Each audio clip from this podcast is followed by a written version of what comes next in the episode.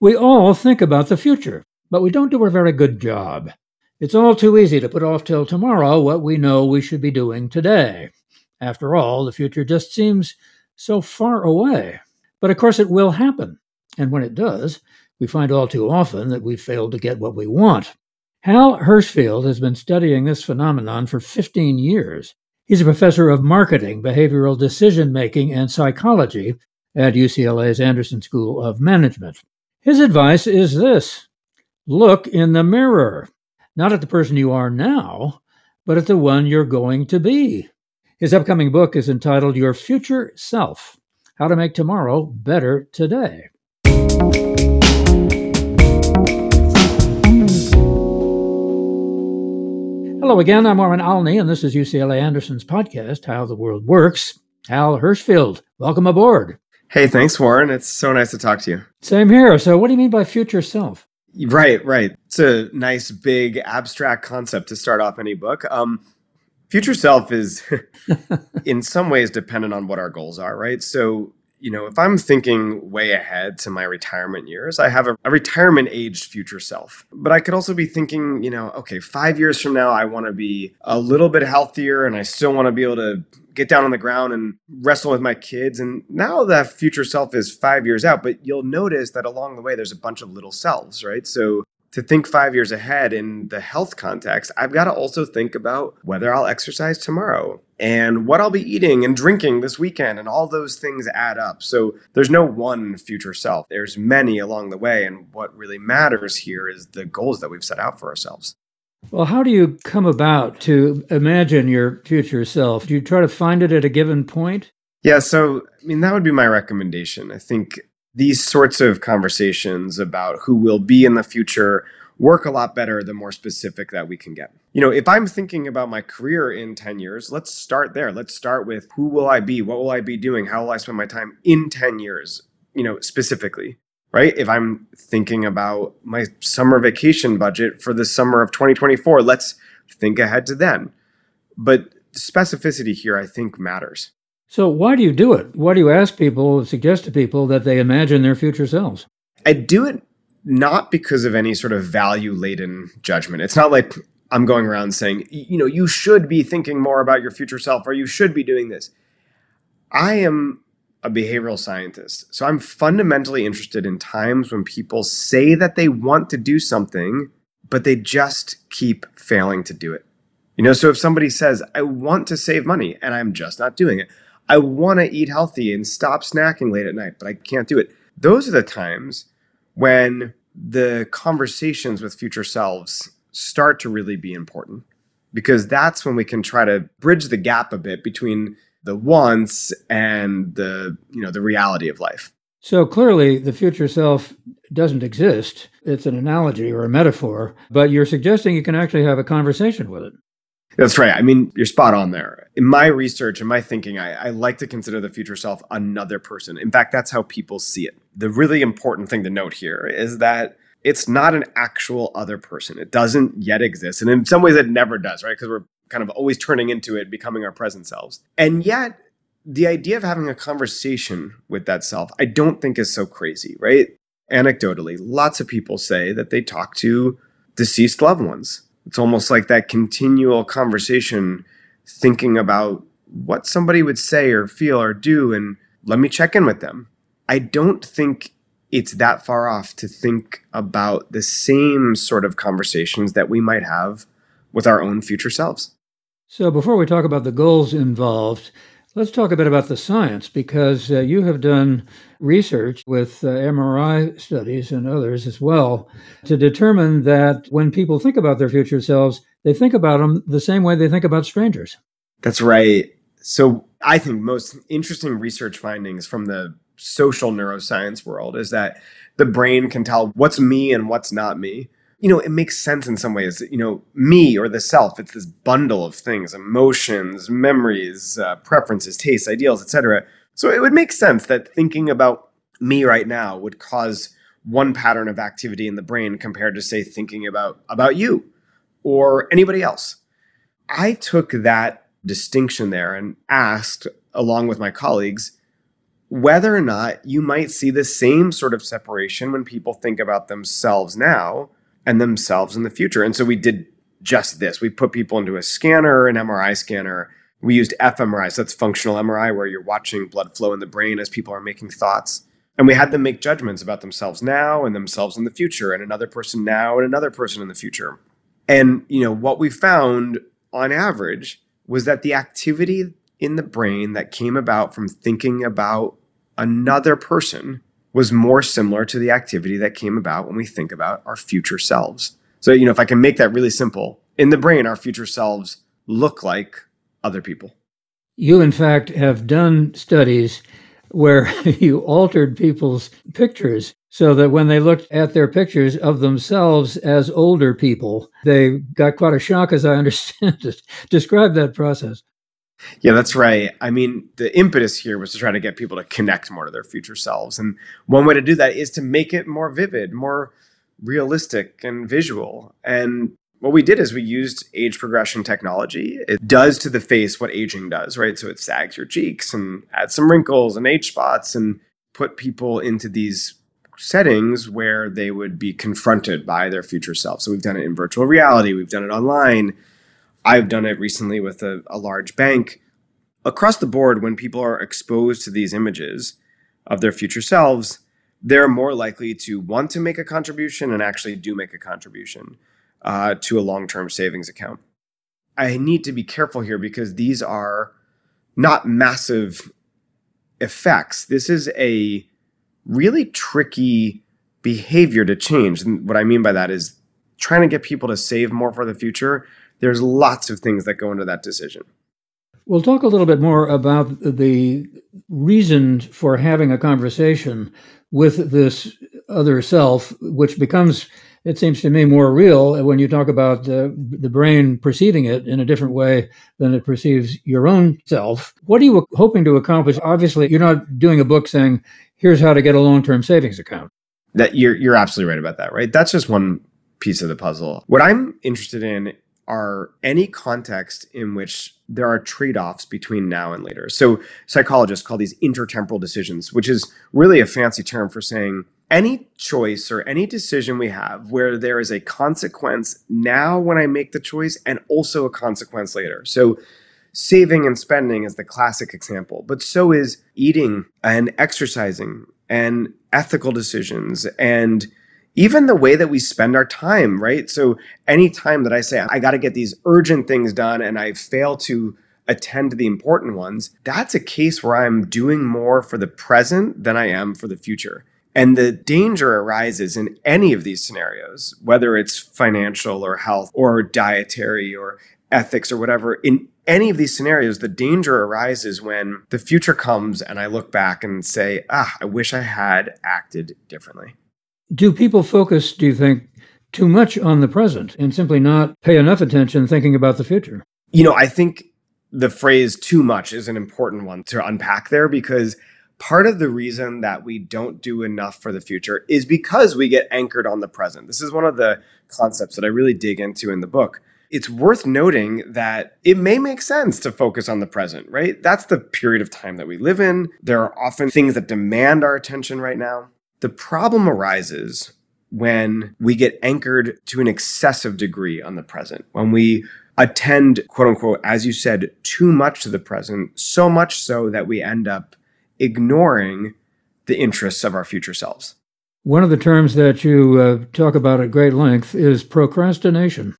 Procrastination is one of my favorite topics to study, in part because I feel like it's so relatable. Everybody does this. Procrastination is an example of something a little different than being overly anchored on the present. Procrastination occurs when we think ahead to the future. It's not like we don't know it's coming. We do think ahead, but we don't do so in all that deep of a way. It's almost surface level. I tell myself, next week is the week that I'm finally going to set up my whatever account. Next week is the week that I'm finally going to get rid of that stack of papers and whatnot that's piling up on the dining room table. I'm thinking ahead. I'm telling myself I'll do it then. But if I were to do it in a deep way, I'd realize that next week is going to be no different than this week. And if I haven't had the energy or inclination or motivation to finally go through that stack of papers this week, I'm probably not next week, right? So then what can I do about that?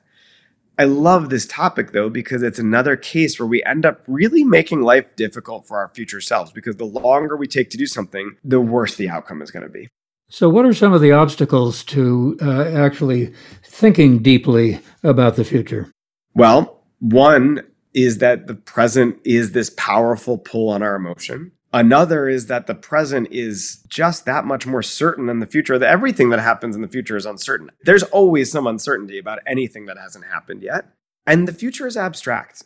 We don't really think all that carefully about the emotions that we'll feel then, so much so that they somehow feel as if they won't be as strong as the emotions we experience right now.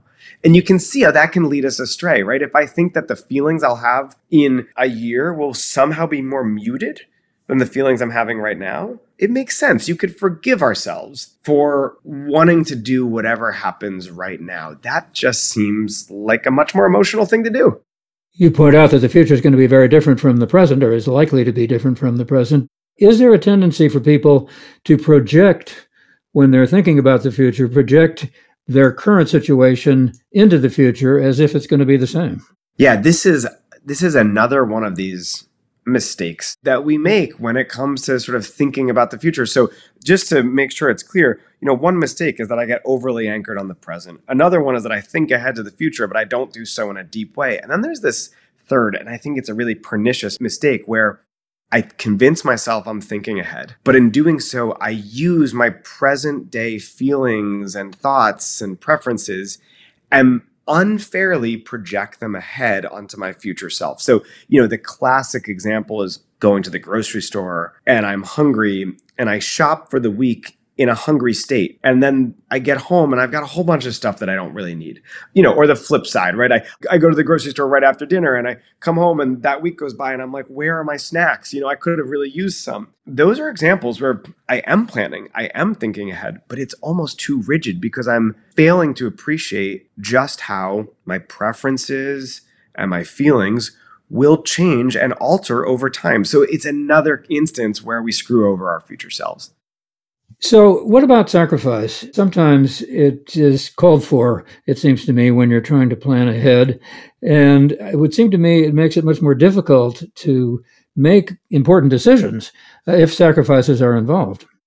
Yeah, I think it's important to point out that whenever you have these quote-unquote trade-offs between now and later, it's always you right now who has to make the sacrifice, spend less, eat healthier, save more, etc., and you in the future who gets the benefit. There's this great line from Groucho Marx where he says, what have future generations ever done for us? I love that because it's basically saying our future selves, they don't do anything for us right now, right? And so the gist here is that it can be really hard to do these things that make life better in the future because the pain is experienced right now. You can see this on a much broader scale, too, because people think about global warming and having to generate fewer emissions. And people say, what have my grandchildren and great-grandchildren ever done for me? Exactly.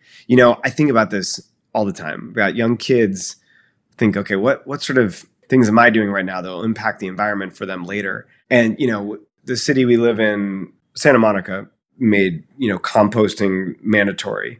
And I was grumbling about it because I was saying, it's going to be that much more work to literally put some orange peels into a little bin in my kitchen and then move them outside rather than just dump them in the trash. And I realized in that moment, here's a great case. Does it really matter that much? And yet, if everybody does this, that's going to have an impact, right? That's going to have some environmental impact now and later. I sort of used the research I've been doing and the thinking I've been having over the years to say, wait, sure, this is a sacrifice right now, but maybe I can actually get some pleasure out of knowing that I'm doing this to hopefully make things better for my kids. That has totally changed the nature of my approach to this one specific behavior. And it's a way of getting away from selfishness, which it seems to me is contradictory to where you're going.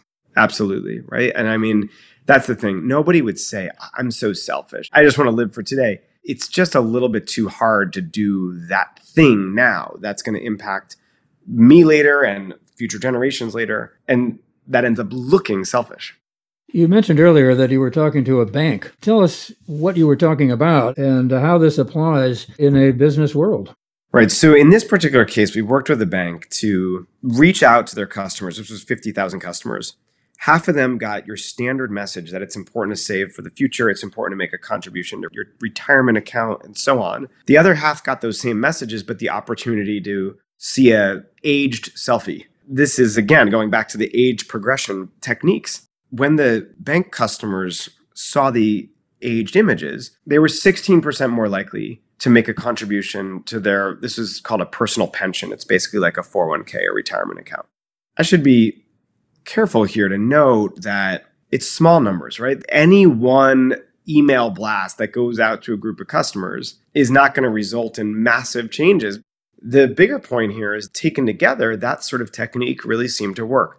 I just saw another one, a bank in Europe, and this isn't one that I talked to. They put out a simple question to their customers and they said, upload a picture of yourself. And they said, write in a sentence what your ideal retirement would look like. So this one woman writes, I'll be running through a field of poppies with my 3 dogs. Now, 10 years ago, what would have happened? I don't know, that would have stopped there. Well, now the bank uses a toolkit of AI packages, of AI software, and instantly puts together a picture of this woman looking about 30 years older, running through a beautiful field of poppies. And there's one golden retriever in front of her and there's 2 behind her.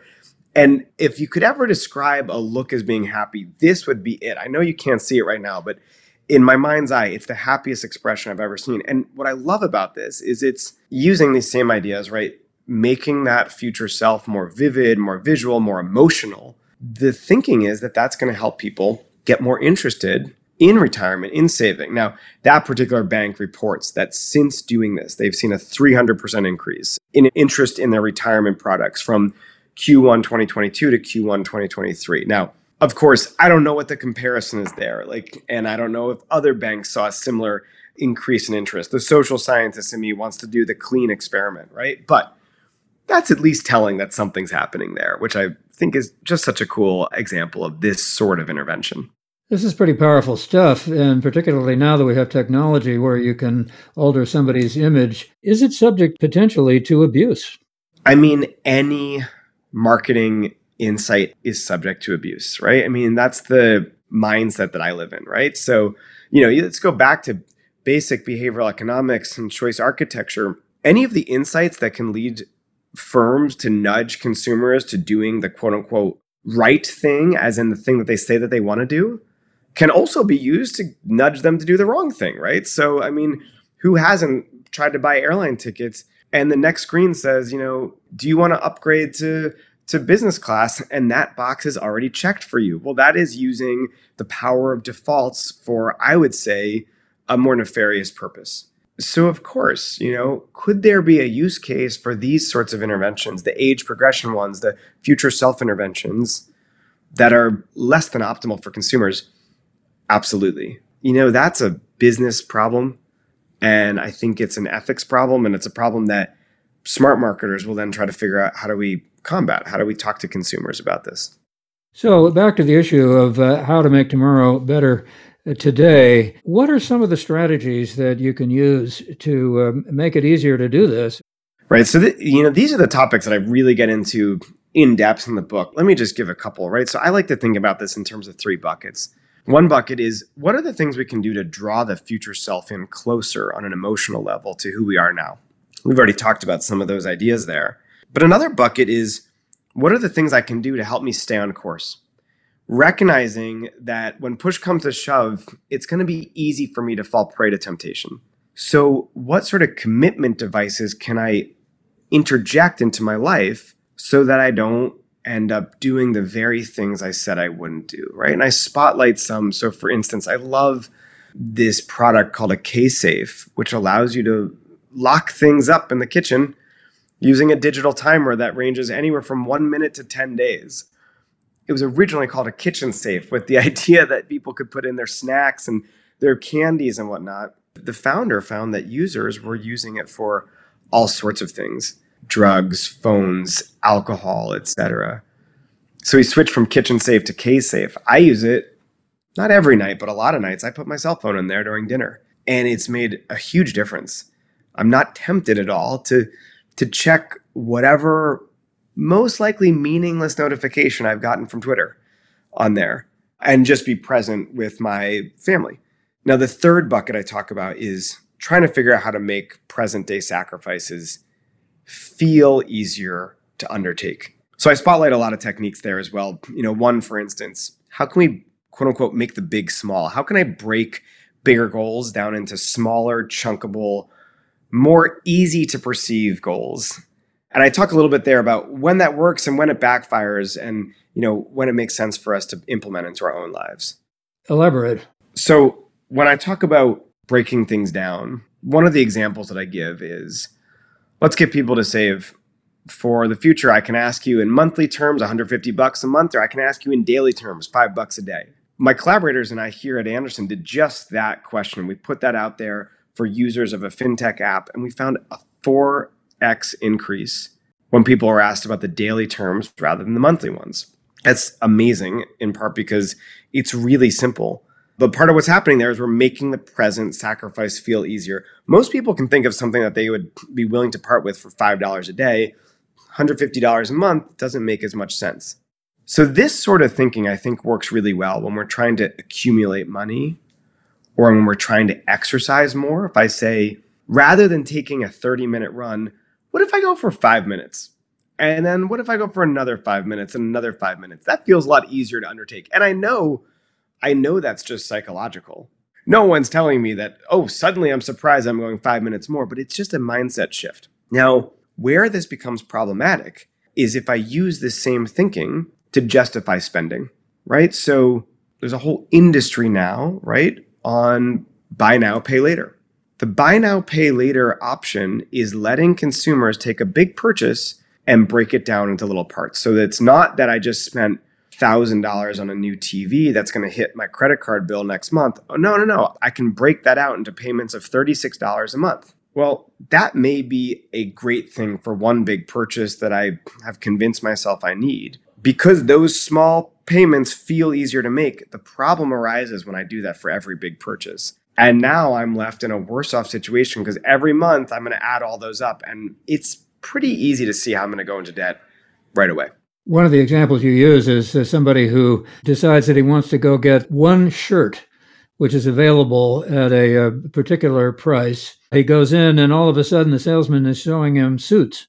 This, of course, was me. And so I went in to try to buy some shirts. This is ages ago. I had a Groupon to buy, I think it was 2 shirts. And I got there and the salesman said, I know you're here for the shirts, but let's take a look at the suits. And, you know, this was a nice shop and the suits were several $100s on the quote unquote low end, up to, I think it was like $18,000 on the high end. My 2 shirts were going to be $90 with this Groupon, right? But I said, what is a suit that's the same price as a small car? What does that look like? And he takes me over and it's a very nice looking suit and it's pinstripes. And he said, take a look at it. Those pinstripes are hand sewn and they can be monogrammed. So if you want, it can just say, Hal, over and over. And he said, the thread is dipped in liquid gold. Warren, you probably figured out, I didn't buy the suit, but now I had a much different number in mind, $18,000. That's a big number. It's easy to get anchored on that. So the idea that I could spend a little bit more and buy a third shirt or even a fourth shirt didn't seem like that big of a deal because at least I wasn't spending all that all that money on a suit. And so what happened there is I got anchored on the higher number, found myself then suddenly spending more than I had intended to because I wasn't really thinking about what my wishes were going in. It's easy to see how this sort of thing happens in our daily lives when it comes to spending, when I've told myself I'm not going to spend that much. I've told myself I'm going to save. We get focused on something else and suddenly we're left in a worse off situation. So obviously we're stuck with these kinds of choices all the time. Back to the issue of the K-safe strategy. If you're doing it with candy, let us say, and you put the candy away and then all of a sudden it comes time to be unlocked, are you likely to eat, much more candy than you ever would have before because it's been a long time since you've had any? Right. So this is where commitment devices are powerful but problematic, right? So the whole idea of commitment devices is that I'm then putting some sort of boundaries on my future behavior. But you can see how, for one, it might be hard to adopt. Maybe I say, I don't want to lock away my candy because what if I want it later and I don't take advantage of it? And then you bring up another really difficult problem, which is now I've almost allowed myself to eat more because I can say, you know what, I didn't eat it last night. Let's eat double tonight, right?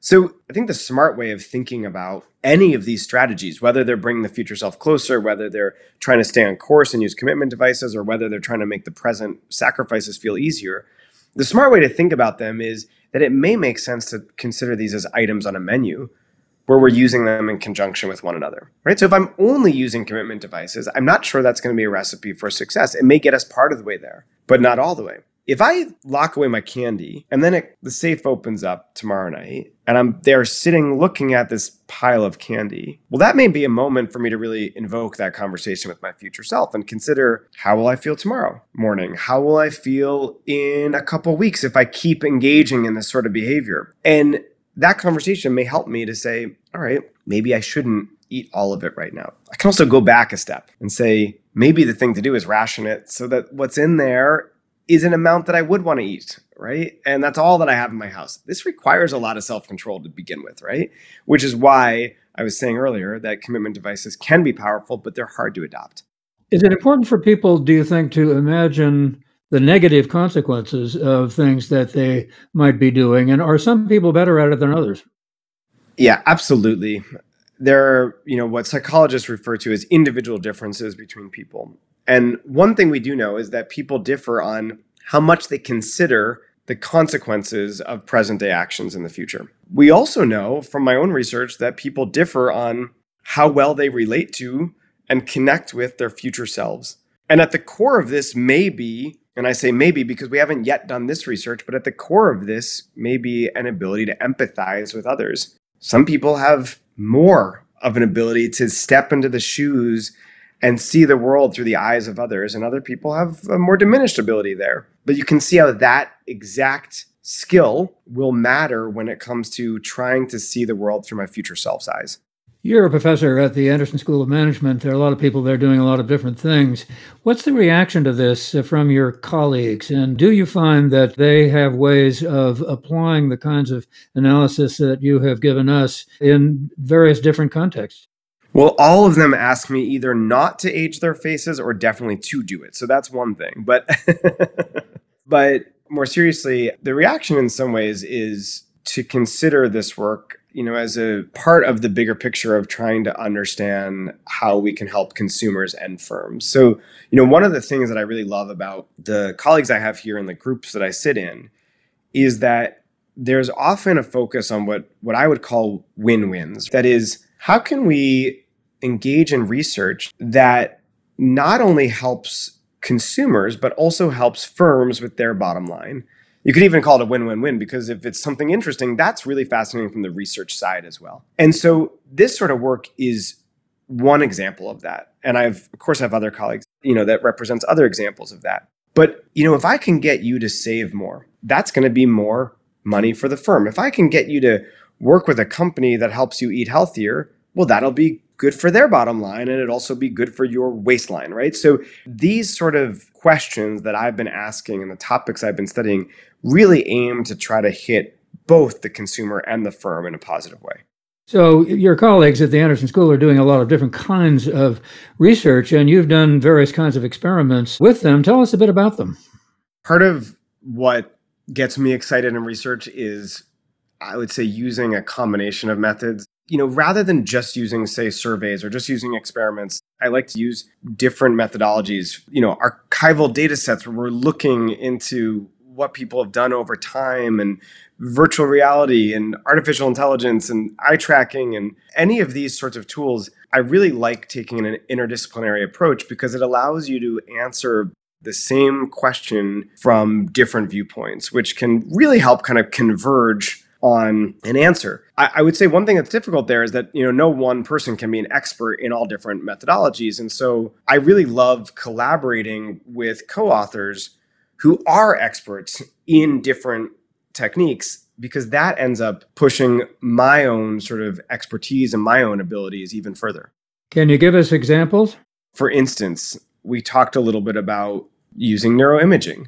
I can't do that on my own. And over the years, I've done various studies employing neuroimaging technologies in collaboration with other professors who are expert in that topic. Or, you know, I've done work using analytical techniques that involve natural language processing, where we're trying to look at big corpuses of language and try to detect patterns of speech there. That's not something I'm an expert in, but I can talk about the questions that may be interesting to ask using those techniques.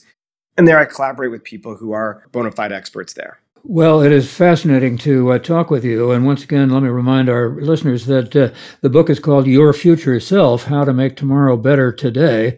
And we've been talking with Hal Hershfield, the author of it. It is so sophisticated and so interestingly based in science as well that it is a great read. And thanks a lot for talking with us. Hey, thanks, Warren. I really appreciate it.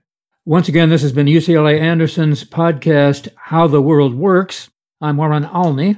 Thanks for listening and join us again.